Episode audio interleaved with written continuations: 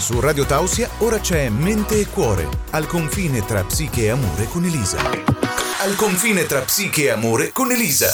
Ciao a tutti, sono Elisa e benvenuti ad una nuova puntata di Mente e Cuore, dove si parlerà di tutto ciò che riguarda la psiche e anche l'amore. Oggi vi pongo una domanda importante. Avvertite mai il bisogno di avere una ragione che vi spinga a iniziare a mettere voi stessi al primo posto e non più sempre gli altri? Vi aiuto un pochino. Provate a chiedervi che cosa succede succede quando non mettete voi stessi al primo posto per molto tempo? Può essere normale che questo capiti a volte, ma quando succede di continuo immagino diventi una cosa sgradevole, spiacevole. Oggi vi svelo delle conseguenze prevedibili e che andrebbero evitate.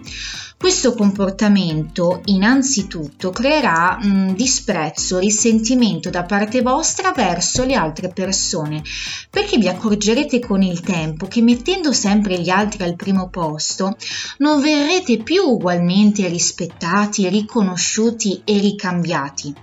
Inoltre, questo atteggiamento creerà anche nelle altre persone un'aspettativa sbagliata, cioè quella di poter essere sempre messi al primo piano da voi e questa aspettativa verrà sempre più normalizzata finché voi continuerete a soddisfarla naturalmente. Questo creerà a sua volta un circolo vizioso e quindi voi comincerete a provare rabbia in generale e naturalmente verso le persone in particolare, quindi ad accumulare frustrazione ed energia negativa. In ultima fase potreste anche provare dei risentimenti e del disprezzo verso voi stessi perché con il tempo vi autoconvincerete di non essere degni di riconoscimento, di apprezzamento e questo naturalmente sarà causa di perdita di autostima e di fiducia nei vostri stessi confronti.